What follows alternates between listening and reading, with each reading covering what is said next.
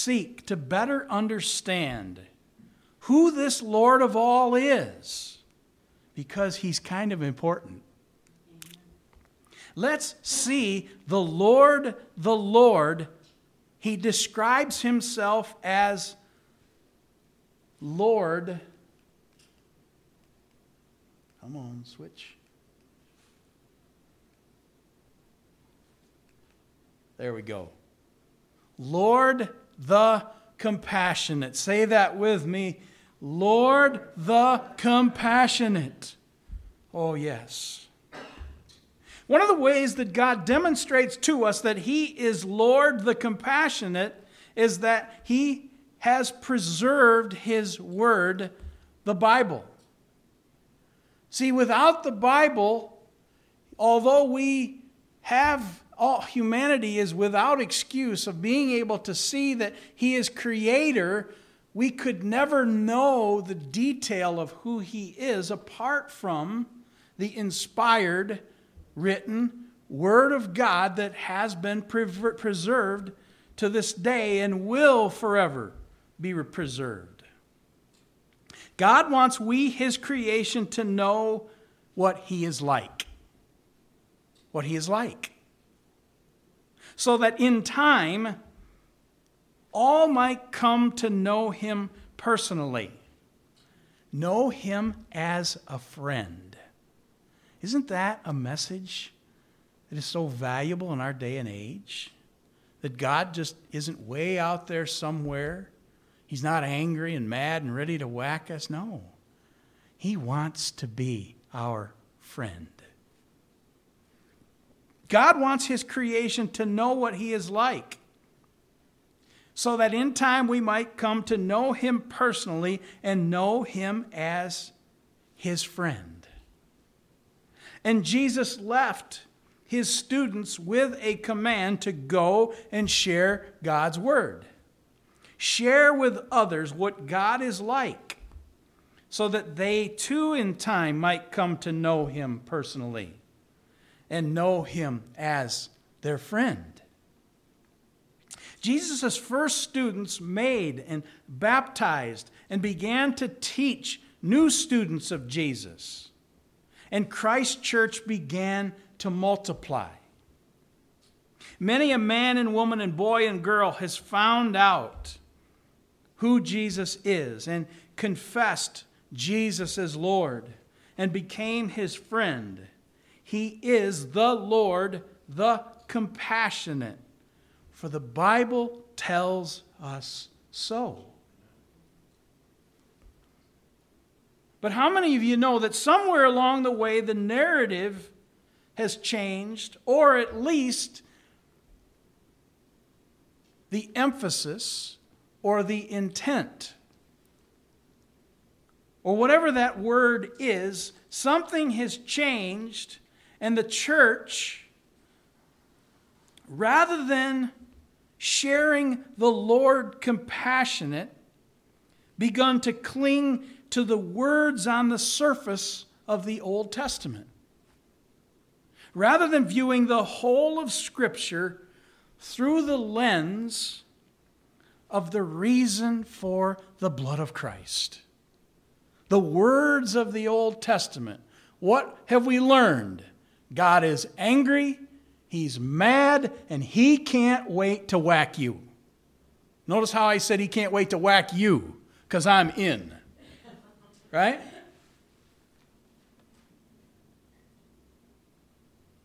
It's an underlying tone in a message today. It's us and you. We're in and you're out, so you better get in. Right? In Genesis chapter 6 and verse 11 tells us the first time, one of those instances where it's perceived that God is angry, he's had enough, and he's about to whack, and, and that's it. Genesis 6:11 says, "Now the earth was corrupt in God's sight and was full of violence." Is that true? It is. It's true. But when we look at that and we see it for what it is, we have to look at through the context of the scarlet thread that runs from beginning to end. In the beginning, God created everything that is, and God created on the sixth day the crown of his creation. He created man and woman in his own image and likeness. Let us create. Let us make them in our image, in our likeness. Created in the image of God. The next time you look in the mirror, before you listen to what negativity and the devil would tell you, say and watch your mouth speak the words, I am created in the image and likeness of God. That's why we're hated by the devil, right? He's not. But we understand and we know that, that we talked about last week that there were all of these things that they were charged to do, all of these things that they had permission to do, and there was one thing, just one thing to not do. Just, just don't eat the fruit of that tree. Just don't eat that, right? And how many times do we see it repeated over and over and over in little children that we're trying to teach them to be safe? Oh, don't put your finger in that light socket.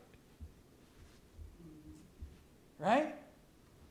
You see, something happened in that moment in the fall. That the wiring was changed inside of us, still created in the image and likeness of God, and yet the wiring has changed to reach out and to take that which I want, whether I'm allowed to or not. Now, think about God in this way. Think about what happened between the moment of the fall and this moment when God proclaimed, Now the earth was corrupt in God's sight and was full of violence I'm about to bring a flood. I'm about to right what's been wrong. But notice that God didn't completely start over because there was someone that was righteous. We know that Noah was a righteous man, and God said to build the ark. We look and we see about all of the others. There were two, there were four, there were six, there were eight people that were in the ark. What about all of the other people? God is horrible, must be horrible that he was that angry that he would destroy all of these. We miss the point. The point is look what happens to the human condition without the God of love and the God of peace. That is our course to run separated from God. And God of compassion said, I'm not going to completely annihilate my creation, but I am going to start over, if you will. And this one was preserved. It was out of compassion, if you will, for the depravity, just how far depraved we could go as a species apart from God. God preserved us. And God preserved Noah. Because the Lord in all things is compassionate. Through Noah, the Lord, the compassionate one, made it possible to start over. A better way. There's a better way than the way it ended for everyone else.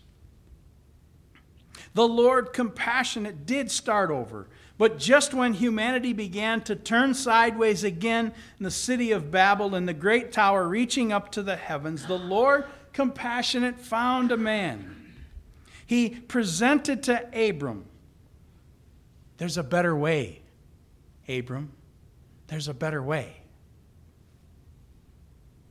By trusting in and following the Lord God, Abram would become, as Genesis 12 2 said, blessed, a great nation, and a great name.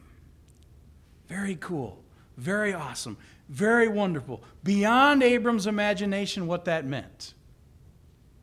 And through Abram, the Lord compassionate would bless all the peoples of the earth. That's what the Bible tells us. Some of those peoples we find in the book of Jonah. For as the book of Jonah begins, we find that wickedness of the people of Nineveh had come up to the Lord. When I, when I think about this passage and other ones, the, the pleasing aroma that permeates through Leviticus, that this wickedness, this not a pleasing aroma of the Lord, the, the stench of what comes of humanity when we're separated from God. That it had come up to him. And picture that aroma coming up to him. The wickedness of the people of Nineveh had come up to the Lord the compassionate. The people of Nineveh, I hope you catch this. Please, church, catch this.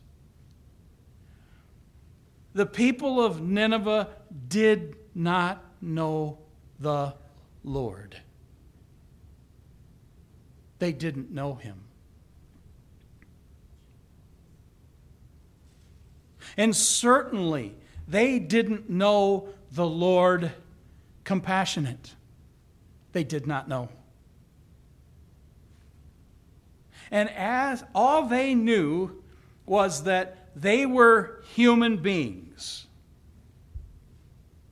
They had fleshly desires. They did whatever seemed right in their own eyes. They were attempting to fill They were attempting to fill that empty space on the inside. They were trying to find that something that would bring meaning in life.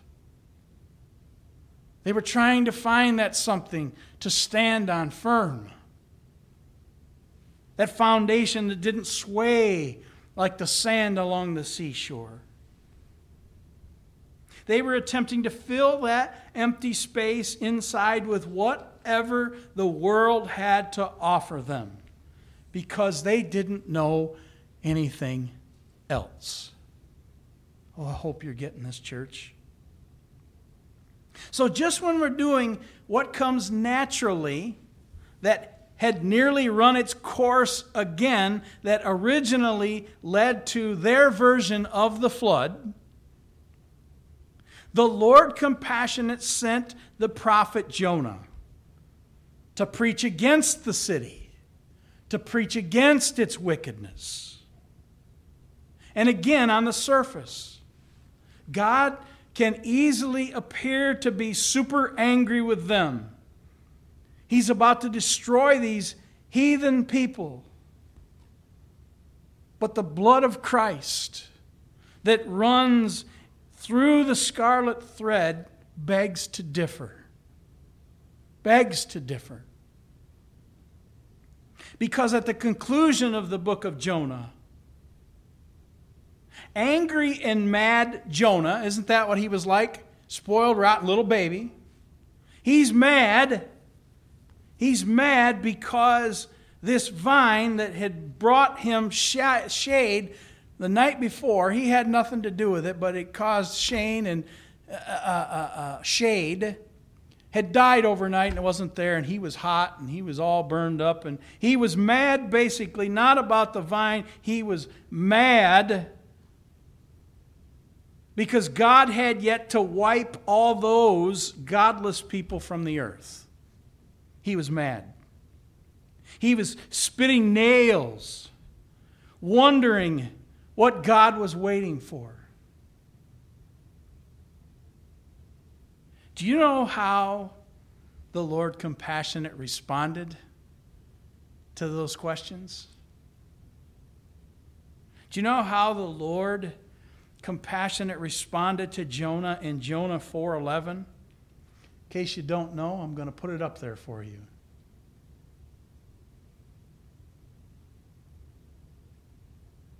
That's not what he said. What did I do?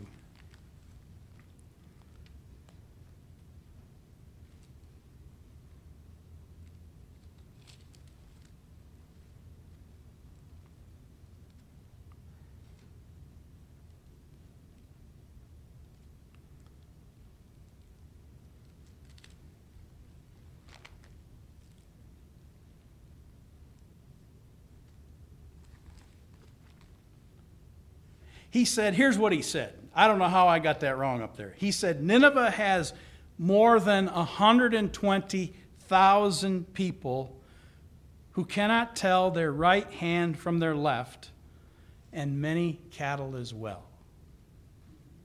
He said, Should I not be concerned about that great city?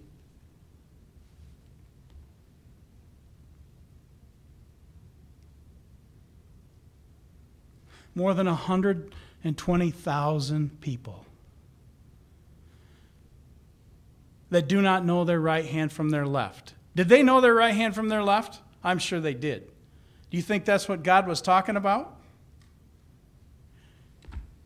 They don't know which way to go.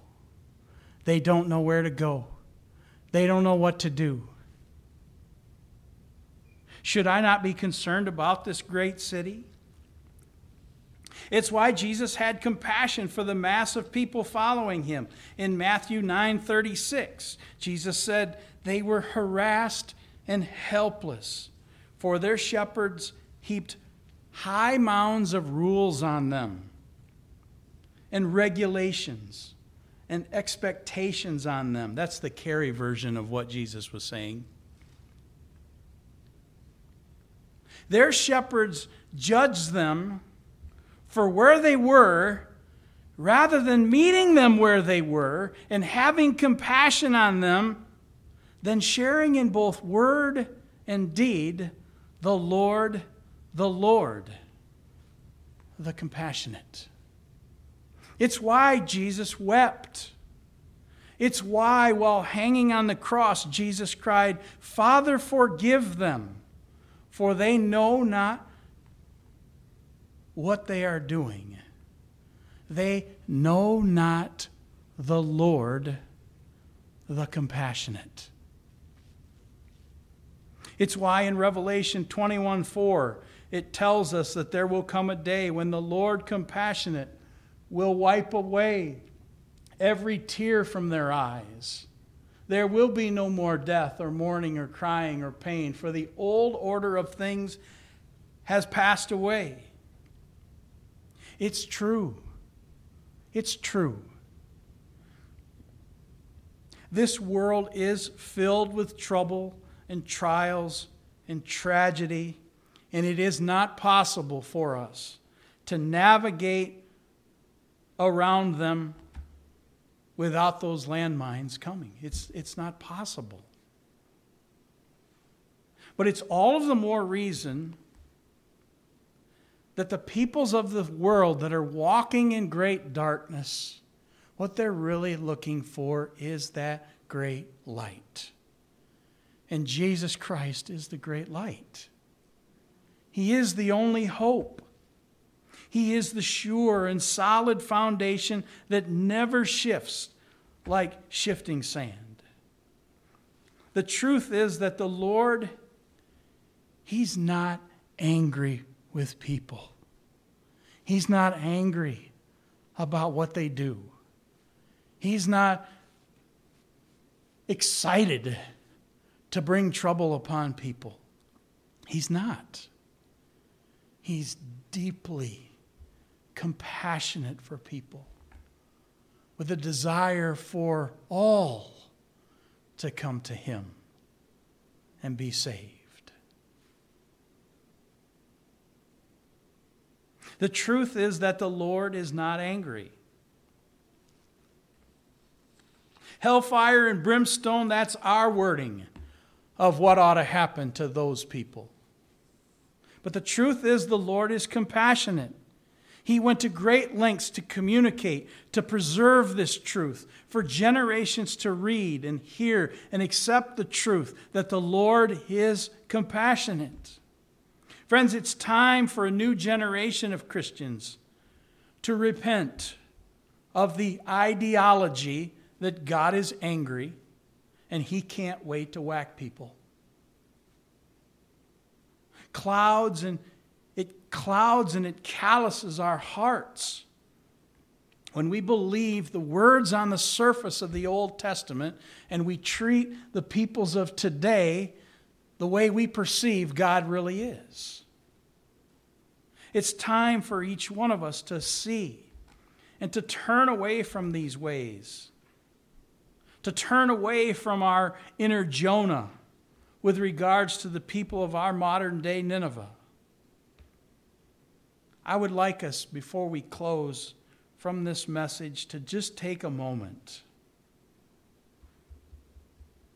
to seek the face of the Lord compassionate, to seek his hand, to seek his word, to seek the Lord compassionate, that he might change our perspective because he changes our hearts.